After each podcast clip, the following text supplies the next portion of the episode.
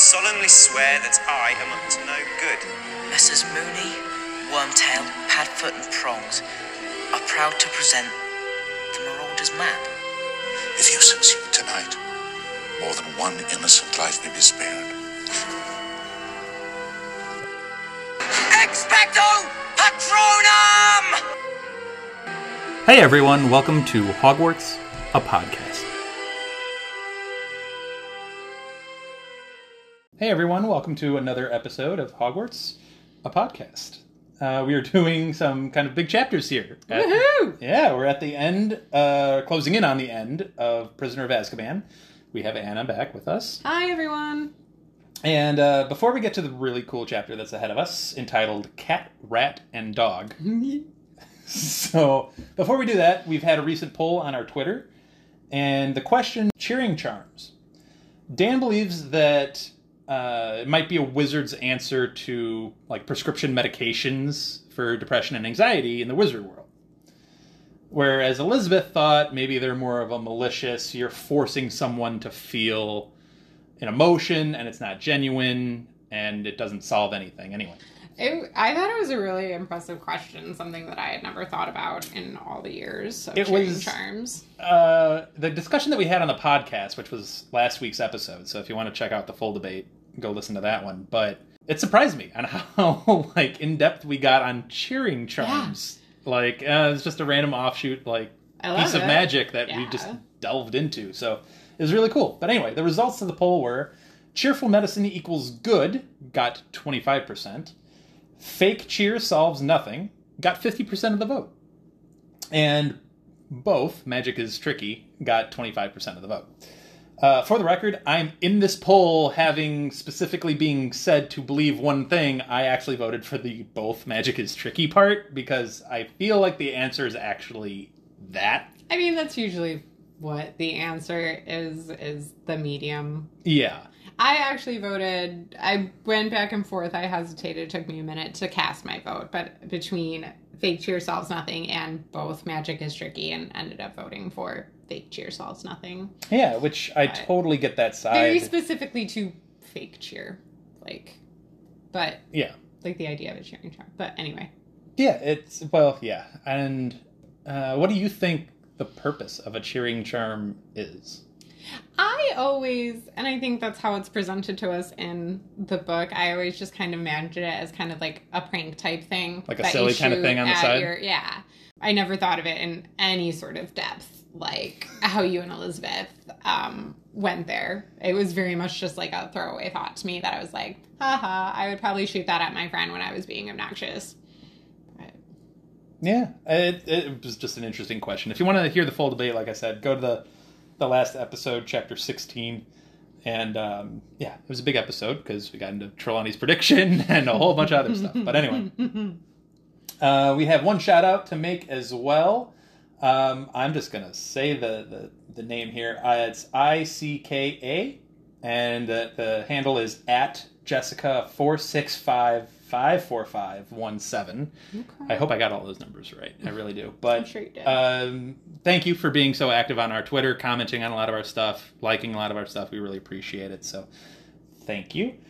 And yeah, so this was a busy chapter, huh? I mean, I've been waiting to get to these two chapters. They're Yeah, you had these pegged for a long time. Well, they're so Marauder heavy. Like, come on. Of course I wanted them. Uh, so just briefly to run through uh, before we kind of get into the uh, details of it. Um, you you finished the last chapter with the trio leaving Hagrid's hut, and R.I.P. Buckbeak. yes, uh, you get the definitive axe swing that they hear off in the distance, and uh, they're kind of broken up about it. They don't know how to react. Ron is trying to hold on to Scabbers as best he can, but lets him go. They chase Scabbers along into the shadow of the Whomping Willow, which is never good. Never good. They get attacked by the big black dog that's been stalking Harry this entire book. Drags Ron into the uh, under the the swinging branches into the uh, tunnel. like how, but anyway. Continue. We'll get there. and drags him into the tunnel that's under the Whomping Willow, which who knew that was there? Uh, to the Shrieking Shack, where the trio uh, or the trio, the duo now, Hermione and Harry, follow him uh, in, and then an interesting scene kind of unfolds where uh, Ron. And I, I don't know. I can't help but think of the movie because they did do this part really well. They did it almost word for word. Oh, disagree. They But- they said it word for word. It's like Harry, it's a trap. He's uh, I'm seeing Rupert Grint go. He's an anime. You know that Yeah. that part is what's ingrained in my head. fine. We'll, But we'll, I know you have a bunch of issues with the entire. once again, Hermione is given Ron's best, most heroic line in the movies. But you know, whatever. well, that's also a constant theme through the books and the movies. But um, Ron has that line of like, "It's a trap." It's Yeah. and I thought of Admiral Ackbar, and then it's and then it's he's an animagus, and then you like almost swing over to the other side of the room, and there's Sirius Black standing there in all of his morbid look glory. Oh, it's so much grosser in the book than the movie. It's a Oh, it vivid picture that they vivid. draw. It is. That this guy would scare the bejesus out of me. Yeah. I, he looks the part that he's playing, doesn't he? Like he looks like Oh, that yes, serial killer so, yes. uh, part. But anyway, um, they obviously have a heated interaction, and then, of all people, Lupin enters the equation and throws a curveball at everybody. So, first off, uh, before we get into the shrieking shack of it all, Yeah. because that's obviously where a lot of this chapter uh, really lies, Of course. the the big black dog part of it. It's That scene is so much more intense than I remembered yes before rereading it. Yes. I that dog, or I guess we can now say in the non-spoiler section, the, Sirius Yes. as the dog Yeah. is incredibly strong. He's got to be ginormous. Yeah. For the things, I wrote down some of the things that stuck out to me about how intense this fight must have been. And so, like, as he's dragging Ron away, Harry was feeling as though his ribs were broken after From the paws. dog pushed him Yeah. down to get to Ron. And then um, the dog's jaws fastened over an arm um, to start dragging. Harry seized a handful of the brute's hair. Like the word brute, like it just is such a good word choice. I loved it. And just like from there on, the pain caused is from the Wh- Whomping Willow. But like, to to double down on what you just said, they the dog Sirius dragged him into the uh, I guess tunnel under the Whomping Willow, but Ron's leg gets caught on a well, he specifically branch. tried to hook it around the Right. branch to stop. Yeah. and the dog pulls Ron off of Oh, it, which then had to have hurt. oh, my, gosh, And that's another thing. I feel like Ron's pain in this chapter is so much more vivid than anything. I mean, obviously they're not going to make like poor thirteen-year-old Rupert Grint like sure. green tinged in pain, but like you feel Ron's pain But you in know this what? chapter. In the movie, you know, you kind of laugh because Ron's like playing it up like he almost died, kind of like Malfoy.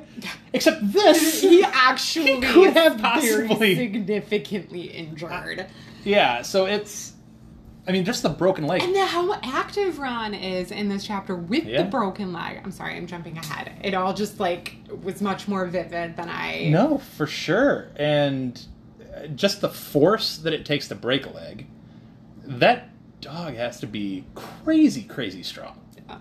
And and as you pointed out too, large. Yeah. Like it's got to be a very large aggressive. And we've gotten like, we've been told that, Right. But it's hard to like really envision. Like when they say big black dog, I'm thinking like a large lab or something like that. So as Ron got dragged into this tunnel, Hermione whispers, I believe was the verb there, believe so, whispers help, help, and Crookshanks immediately like just gets it and goes to the knot on the Whomping Willow, presses it. Why do you think stops. Crookshanks does that though? Because like Crookshanks is friends with the dog, so she just witnessed them fighting with the dog. Why do you think she he would help Harry and Hermione get into the tunnel? And Great question, and I think that points to a larger view of Crookshanks as I guess you can call him a character. it's a character, yeah. I mean, he's pretty active in this book. A hundred percent. But so we've kind of had discussions before about like Crookshanks doesn't seem to have any innate magical abilities, yet he was bought at a magical creature's Right. shop. Yeah. Just because he doesn't like, you know, go invisible or fly or whatever, tricks and stuff that the mice were doing. Yeah. there might be a more invisible form of magic. Like his level of understanding is almost like Hedwig's, hmm. of like that innate, like Yeah. intuitive, like you're bad, you're good. This is what Which maybe that's just magical cats in general, and that's maybe I one of the that thought. reasons why cats are included in one of the pets that they can bring to school.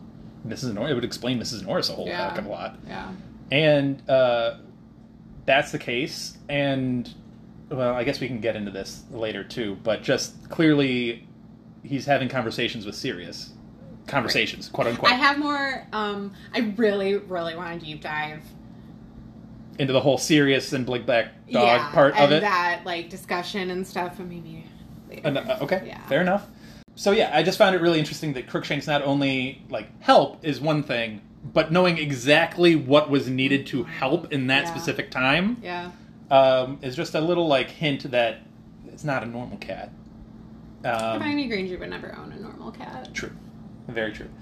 Um, then we get to the Harry, it's a trap. He's an animagus line, which again I just have emblazoned in my head as Rupert Grint, uh, which Fair enough. yeah, It is a great like gasp worthy moment. yes, hundred percent. And then the description of Sirius. Here we go. A mass of filthy, matted hair hung to his elbows. If eyes hadn't been shining out of the deep, dark sockets, he might have been a corpse. The waxy skin was stretched so tightly over the bones of his face it looked like a skull. His yellow teeth were bared in a grin. It was Sirius Black. That's such good descriptive writing. even when he speaks, the adjectives she uses for his voice, like the next line is Expelliarmus, he croaked.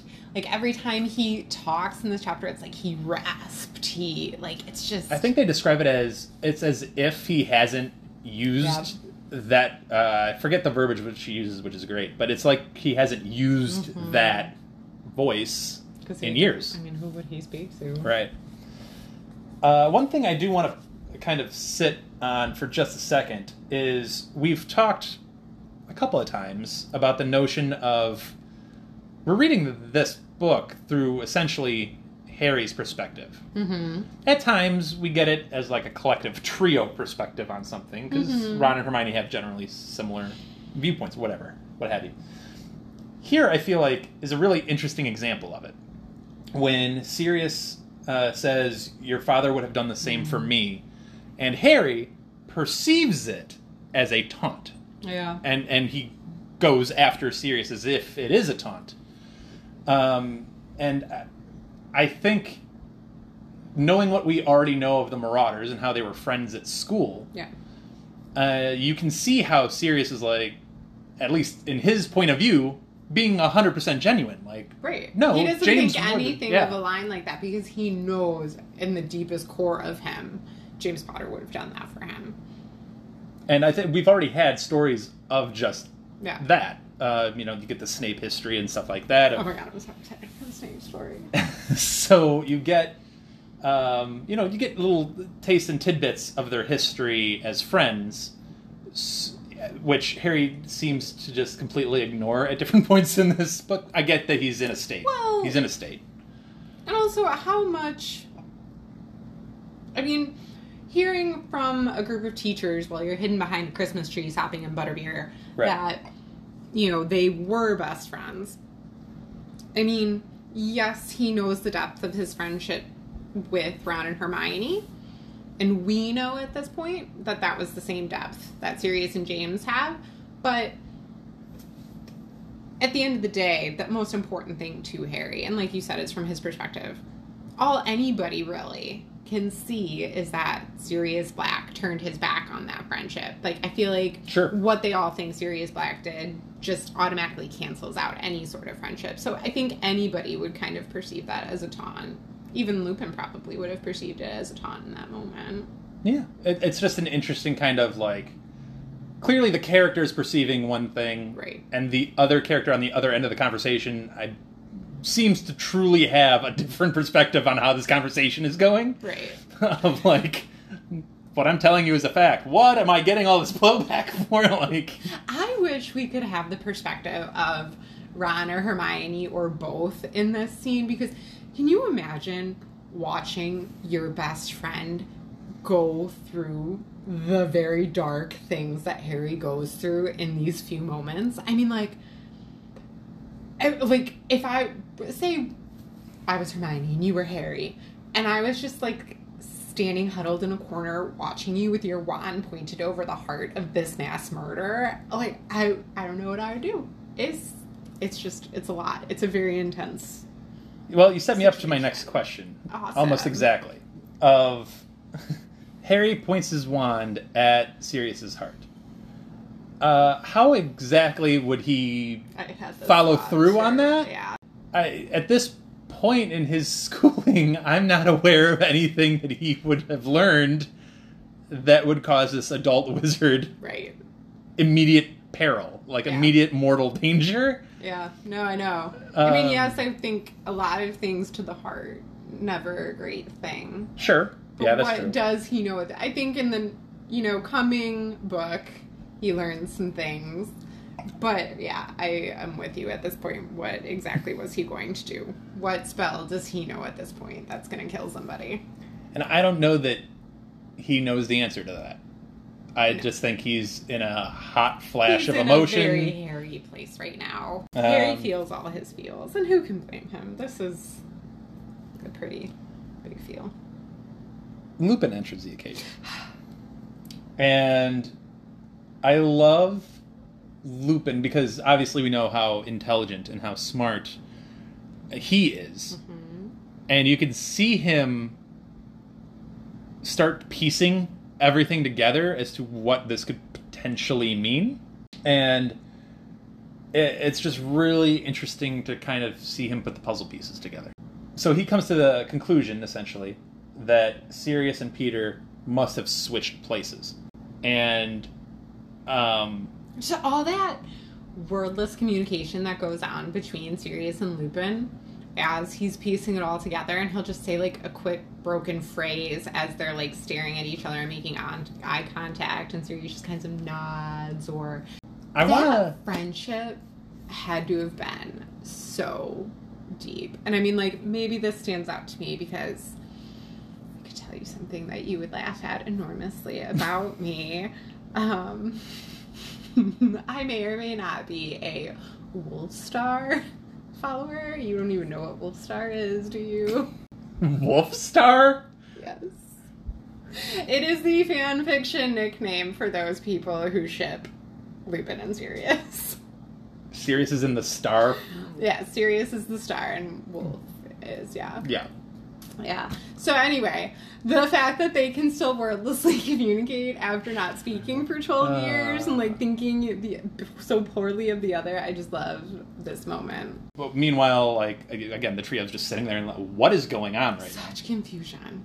Which how badly how badly do you wish? I know we've spoken a lot, particularly in Chamber of Secrets, about how we wish we could remember our first reactions to things.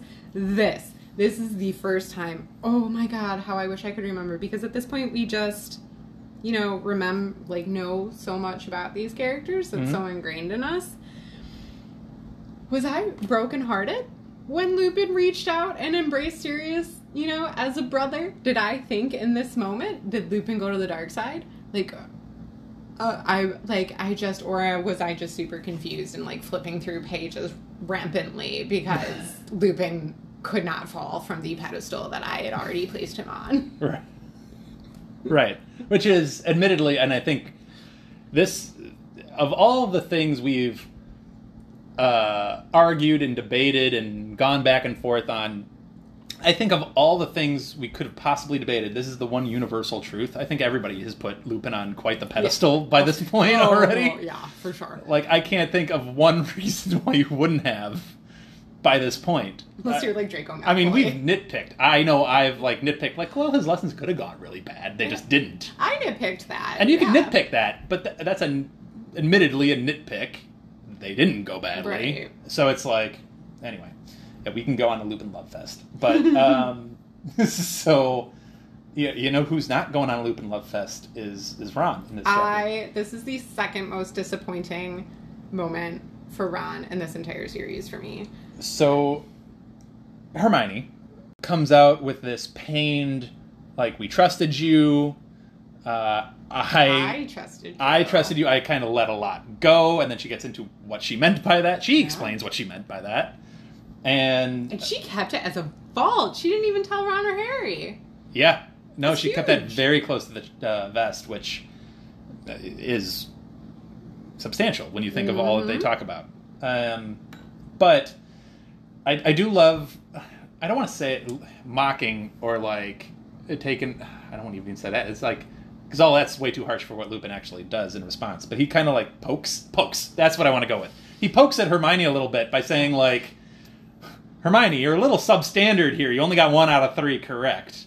I know, Which I love it. I love that too. That moment so much. Yeah, he just he just kind of pokes at her a little bit. and Was like, I'm disappointed in you right now. You're only like a third correct. Um, which not is- at all up to your usual standard. which uh, you know to him is playful banter to her it's like a deep cashing insult like, you know it's it's this deep mortal wound that she has now suffered but anyway yeah It's also a deep cut because she is like a further slash in her in the betrayal that you know that she kept the secret. Now he's making fun of her in her mind. Like, who? yeah yeah Hermione not in a good place right now. well once hermione makes it very clearly known to those in the room that don't know which that would be harry and ron lupin i think makes to go towards ron doesn't he at some point Because to help the Ron leg like grimaces in pain again, or like Yeah. something. Yeah. And then Ron's exact quote is "Get away from me, werewolf." And Poor Lupin. I just want to hug him. oh well, I and, and this might be another example of me taking this like way too deep on things. But um, Ron, you've known this man for a year now. You've been in close contact with him for a year now. He's saved you at least on one occasion. He's physically saved you once. He's gotten you out of trouble multiple times. He's helped you in many ways, Helped your best friend in enormous ways. in enormous ways. And now you're acting like he cannot even come close to you very quickly based on one fact. Granted, it is a fact, and it's a big one. So my thought, and I know we've given Molly Weasley a lot of love on this podcast that she deserves, hundred percent. Molly Weasley brings her children up as much as the blood blood traders as the Weasleys are. Uh, Molly is lovely. She's got a lot of stereotypes in her that she has raised her children with, and I think of all the kids, Percy and Ron took them to heart the most, and I think Ron in particular is the biggest. And obviously, we hear the most from Ron. Can can you bottle that? And I want you to really expound on it in the spoiler. Sure. Is that possible? Because I like that. I like where you were going with it, so I kind of want you to expound on it. Yeah. But I feel like it will dip into spoilers. Works for me. so, uh, but yeah, no, I uh, is it like obviously werewolves are a thing, and they are known to be a thing.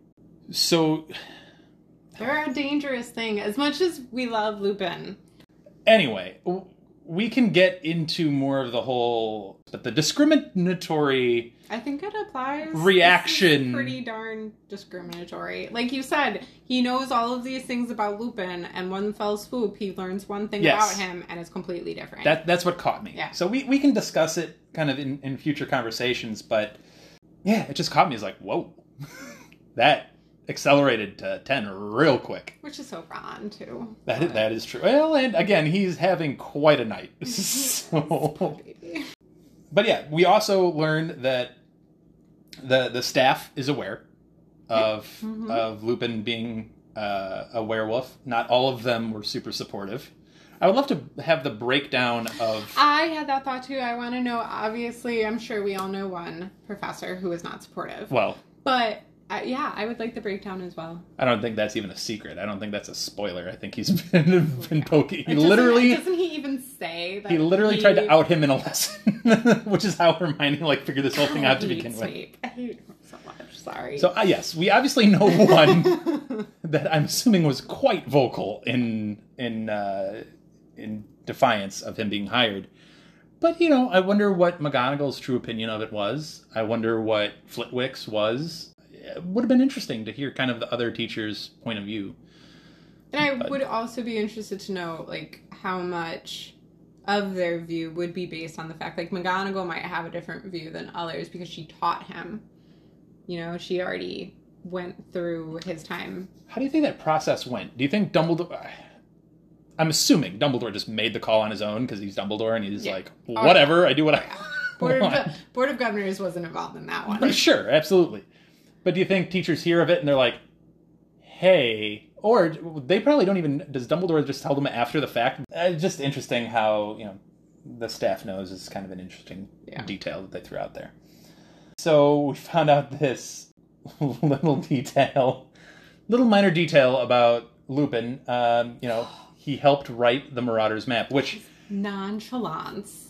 it just comes out in such a like he's like oh yeah i saw this name i saw you guys go down to hagrid's hut on the marauders map and harry's like how did you know about the marauders map and he's like uh, you know i kind of wrote it i'm moony And he oh, he just like flicks it away. He like in my mind he's like rolling his eyes. He's like, yeah, yeah. I helped write it. Moving on. yeah he's like eh, you know just a minor piece of magic just a minor piece of. I love it. yeah, whatever, it's fine. And then um, he's like, he mentions the cloak. I forget exactly how he mentions uh, Harry under the cloak. He's like, Because he he says he assumed that they would be sneaking down under the invisibility cloak to visit Hagrid, and that's when he says, "You know about the cloak." The number of times I watched James disappear underneath it. the of all the times Harry has been first year stupid, second year dumb, third year thick, whatever it was. This was a dumb question. You know he was you know he was friends with James. You know he was good friends with James. Why wouldn't he know about the cloak? Boy, a break. This is a lot happening to them right now. The Marauders map 13. question was legit. Yeah. That legit. This one, I'm like, really? You couldn't piece that one together in two seconds? Anyway, I digress. But it was a cool little like scene where It's a Lupin's just question. like, he could. It's a legit question if Lupin doesn't know he has James's cloak. "Ah, that's fair. Yeah, I guess Lupin would just assume that it got past. But I would assume, Sure, But I would assume Lupin assumes. well, right. That. Lupin obviously Yeah. is good at making connections. But I'm just saying. Right. No, yeah, that's a fair point. And then, uh, to your point about what were our reactions when we first read this book, the reveal of Scabbers is Peter Pettigrew as a mic drop moment towards the end of this chapter. I I can't tell you exactly how I felt, but I this has got to be one of the bigger twists Oh, in yeah. like Yeah. it's a massive twist. Who thinks a rat is a human that's supposed to be dead? Even if you were like putting together, well, Scabbers is clearly something because I mentioned it eight thousand times. Even if you piece that together, fine. But I don't think you had him being Peter Pettigrew. Like that's a twist of epic proportion. Uh, so I I don't know how exactly I reacted, except to immediately turn the page and read the next chat. Like Yeah, I'm sure that's what I was going. Me, when I was a little older, I feel like my mind would have started worrying and thinking of all the clues that might have like been given to us, like the missing toe and Right. you know things like that. But or at the pet shop right at the beginning when the when the person's Right. like, "That's a really old rat." or like the things that Scabbers really got scared of. It's like, I'd like to think that I started thinking of all those things, but like you said, I'm pretty sure 13 year old Anna was just like, oh, what happens next? Yeah, that was a uh, yeah, that was a curveball. That was a real curveball back in the day. But yeah, there's a lot going on in this chapter, and I think it's time to go to the spoiler section I think so. Probably, and yeah. kind of dive a little bit more into it. So enjoy Hermione's wonderful uh, cockroach uh, quote, and we'll be right back with the spoilers. You! You foul, loathsome, evil little cockroach! All right, we are back with the spoiler section of chapter 17 Cat, Rat, and Dog.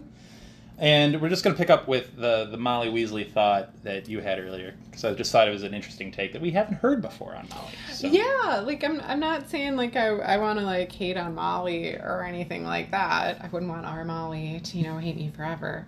But when we talk about Ron's reaction to the werewolf and uh, discrimination and stuff like that, it just hit me like he was raised with a lot of stereotypes from Molly. And like other examples I was kind of thinking of is like, you know, later on when we meet Bill, she wants to cut Bill's hair, she wants him to lose the dragon earring.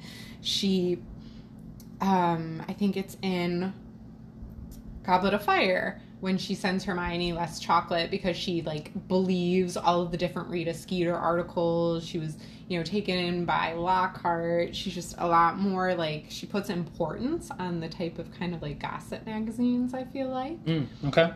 And then like I feel like maybe the biggest example is how she treats Fred and George and the importance she puts on becoming prefect and head boy and all of that changes all of a sudden when they start making money with the joke shop and all of a sudden like oh it's all wonderful and it's okay they didn't It's a get business. their They're uh, businessmen. right yeah so i just think you know she puts more importance on those types of things and ron just kind of takes that in you know he remembers all of these things that she taught him we all do you know we Sure. take in we remember the things our parents taught us we kind of it becomes part of us to a certain extent whether we want it to or not Percy, I think, is the other biggest example. And we've talked a lot about Percy and you ah, thinking he wants the power, and I was more towards like his importance of money, and I think he gets that from Molly. Yeah. So, Can I ask a question though? Since we're in a, a werewolf uh, outing Yeah. chapter, and the whole reason we kind of got on that note was Ron reacting so aggressively yeah, to "Oh my gosh, you're a werewolf! Get away from me!" right. Uh, spoiler: uh, Bill gets entangled with a werewolf at some point, Hmm. and no, he doesn't get bit, and it's not a full Right. change per se, but there are side effects to Yeah. his his entanglement with the werewolf, uh, Fenrir, right?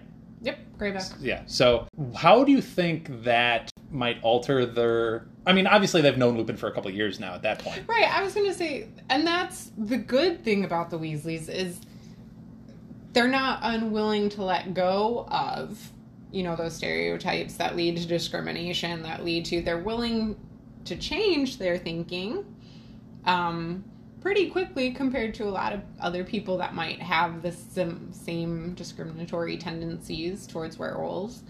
Um, they're not going to be like Umbridge, like holding on to that, making laws, making it harder for them to live. imagine that you get to know someone from a different background, and then you learn to accept them. Growth. It's a beautiful thing. Who knew? That's But, amazing. Um, it it would interest me to know how Molly would have. Re- I mean, she loves her children. Her children are her heart. So I don't think there would have been any awfulness. But like, say they didn't know Lupin. Say Greyback had actually bitten Bill. What would Molly and Ron's reaction have been had Bill become a full blown werewolf? I don't know that they go full on excommunication from the family. Agreed. But they're willing to do things like that. Look at what they do to Percy. And like Percy brings that upon himself. That's a lot of Percy self inflicted. I I know, I agree. But like they write him off. Yeah. I would say they wouldn't excommunicate, but they would treat him differently. He would be an ostracized member of the. Like, you go sit at the table over there away I don't from, think from us. Arthur would. Arthur, Arthur, Fred, George, Charlie, they've got a lot more openness. They have seen, well, uh, not necessarily Fred and George at this point in the books, but Charlie and Arthur have been out and Right. they've experienced a lot more of the world through their professions. Right. So they've c- probably come in contact with a bunch of different people in a bunch Right. of different ways. Arthur's ways. constantly working with muggles. Right. Charlie's in Romania doing his dragon thing. So like, yes, agreed. I could see them being a little bit more like tolerant. And so it's also a testament, like clearly, Arthur's not going to love Molly if he doesn't see the part of her that is going to be like, you know, once they experience things just like Arthur, Charlie Yeah. are, they grow. I don't I don't know how. So you- really, it's good that they got Lupin into their lives before Yeah. Bill goes through oh, what he goes 100 through. percent.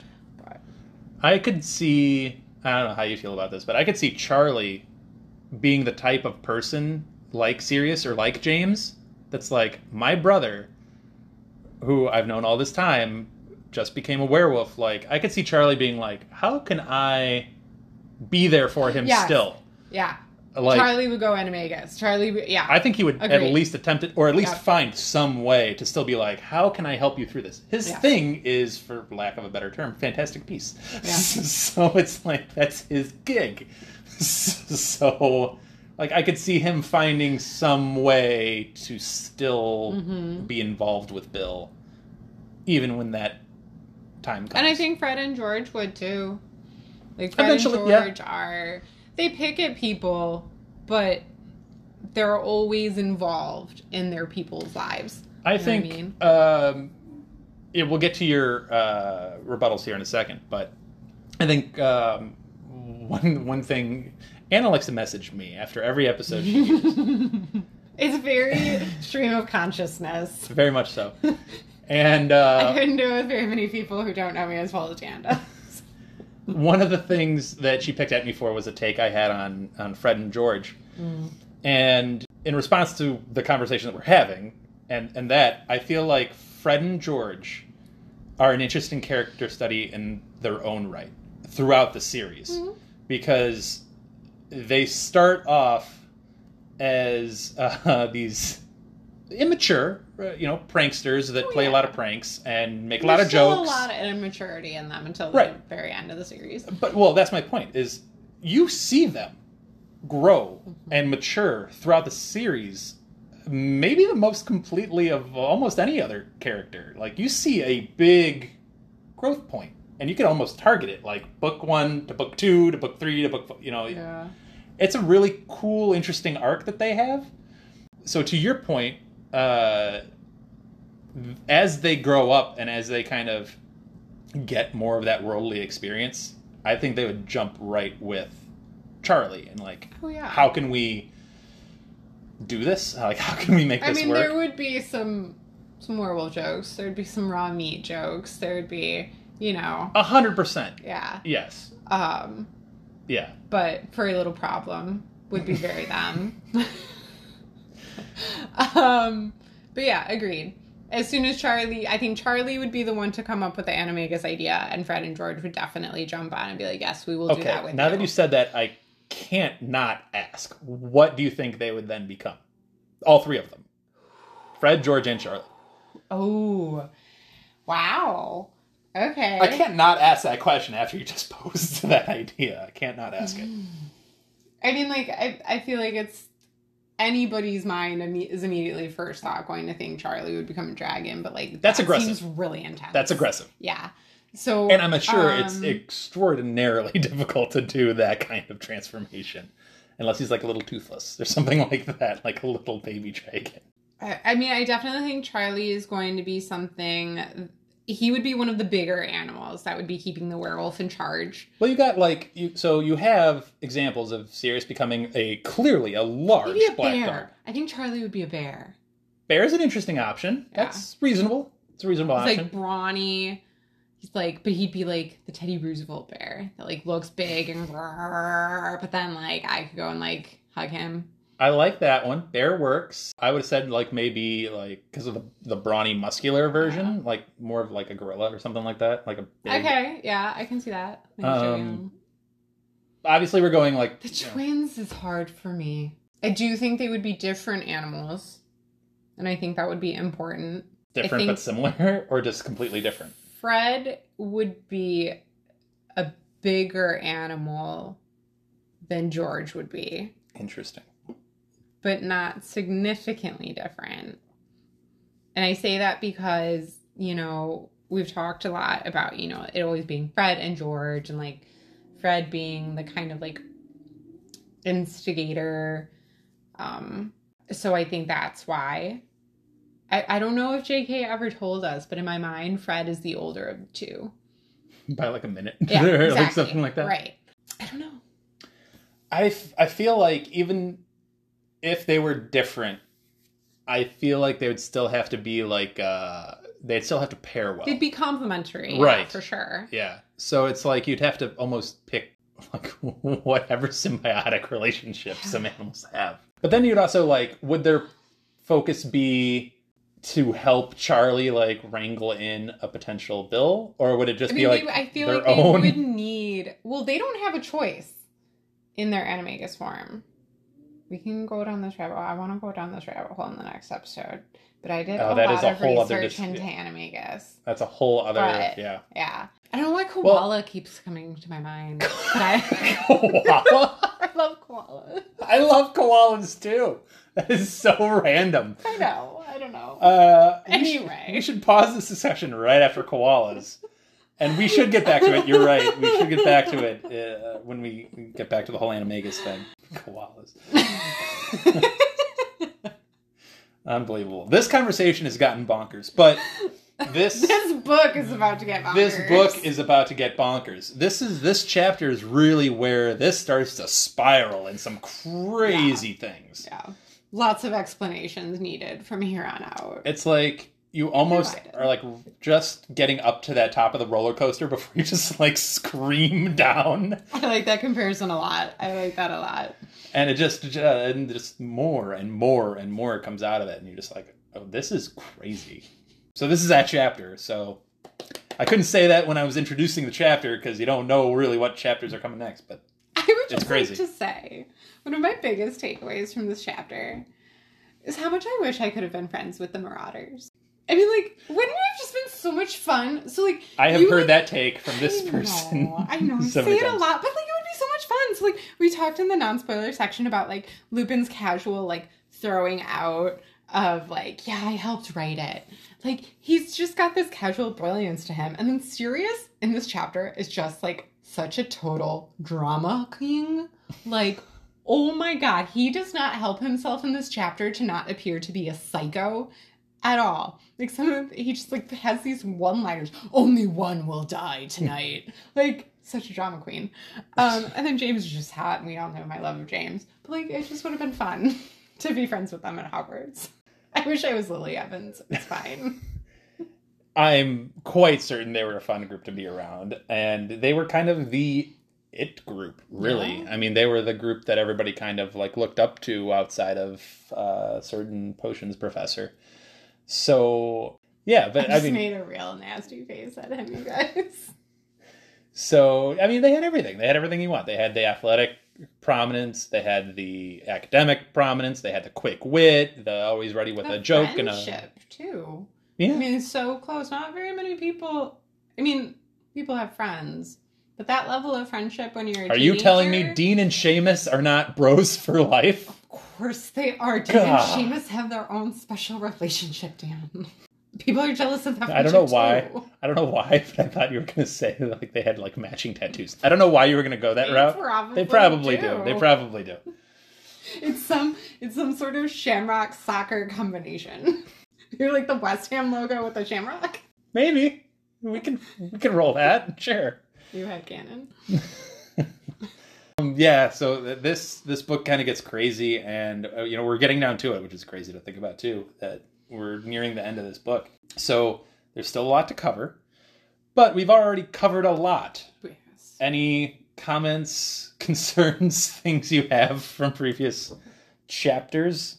Okay, so my one big thought that I would just like to throw out there is I'm really grateful to Elizabeth that she was the guest on the last two chapters because she was much kinder to you than I would have been. Even listening to them, I was getting really upset. So I'm really glad I didn't have to be Shocking. on those chapters. I know. She yells at me frequently. You think I'm kidding when I'm saying she's the the Hermione yelling cockroach at me. You think I'm kidding.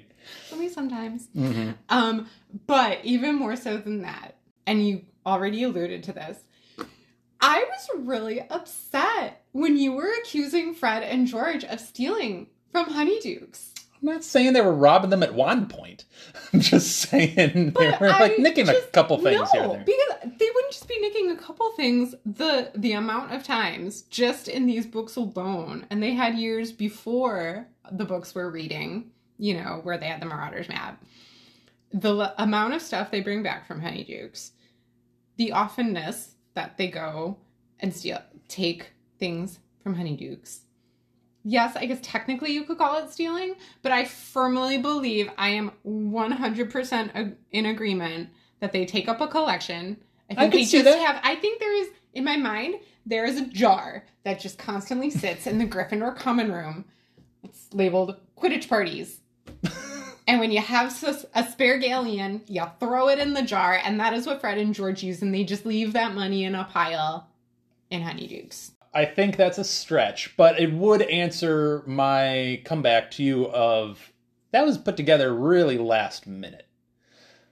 Because that That's why like, there's just yeah. a jar that always sits there. And they just, you know, I'm not saying they're awful people. I'm not saying they're like burglars. don't. I just like I Just was saying, I, like, I was I wish you could have seen They're me. also I kids, was like, too. I was like almost shaking. I was like getting so upset that you were saying that they would take that they're much. kids. Kids company. do dumb things sometimes that I'm sure they look back on as their businessmen selves own wizard. Uh, wizard. Weasley's Wizard Weasley. Yes, I got tongue tied on that real bad. But yes, Easy to do. Yes, thank you. But owning their own joke shop later, I'm sure they were like, "Hey, kid, I know what you're doing. Drop it and get out of here." Online, that stack of stuff you Exactly. think we're gonna give you? We're not. Exactly. I'm sure they're now well aware that they're former mischievous. That's what I'm saying. They were young and and they did dumb Still, still stuff. just I just don't. I think they have enough of Molly ingrained in them that they would have left. At least maybe the money that they leave doesn't cover the full amount of stuff that they take, but I firmly believe they do not just take. After I said it, now I'm having the image in my head of any anybody for that matter, not just them, like robbing someplace at one point. like, what do you say? What do you do with that? I don't know. No, that was not that was not my intended impression to put out there. Just saying they're they're kids. They do some not They they great hold the wands sometimes. to the ear like Bellatrix does to Neville, and they break the eardrums like Helena Bonham Carter did to. That's what happened. I know that's super aggressive. I know. That's super aggressive. Anyway, Anything else you had? no, those are my only. Oh, that was the only one that you were really coming at me for. Yeah, yeah. Uh, she's being nice now. And our book wrap up, I'm sure she'll be much more feisty. Anytime we actually talk about Trelawney, it's just going to come out. We're not going to do it today, guys. Uh, we're not going to do it today. But yeah, I th- this chapter, as big as it was, uh, it only gets bigger from here, which is weird because the next chapter was only like nine pages. I was so And surprised it's, like, by loaded. that because it's so good. It's so good. So I think we're going to call it here for Cat, Rat, and Dog, chapter 17. And uh, we will be back next week with chapter 18 Moony, Wormtail, Padfoot, and Prongs. So it's, yeah, it's kind of a big chapter. it's a big little chapter. It's a big, big content, little page. So we'll be back with the Marauders themselves and that explanation next week. So please join us. And for Anna, Bye, guys. It was fun. I'm Dan. Um, thank you, thank you for all the Twitter and Instagram interactions. We really appreciate it. So keep those coming and let us know what you think. Find me on Instagram. Yes, An- Anna's doing a great job with our Instagram account. So thank you for that. So we will see you next week. Thanks for listening. Thank you for listening to Hogwarts, a podcast. If you like what you've heard, please click the subscribe button on your preferred podcasting app and follow us on Twitter and Instagram at Hogwarts Pod.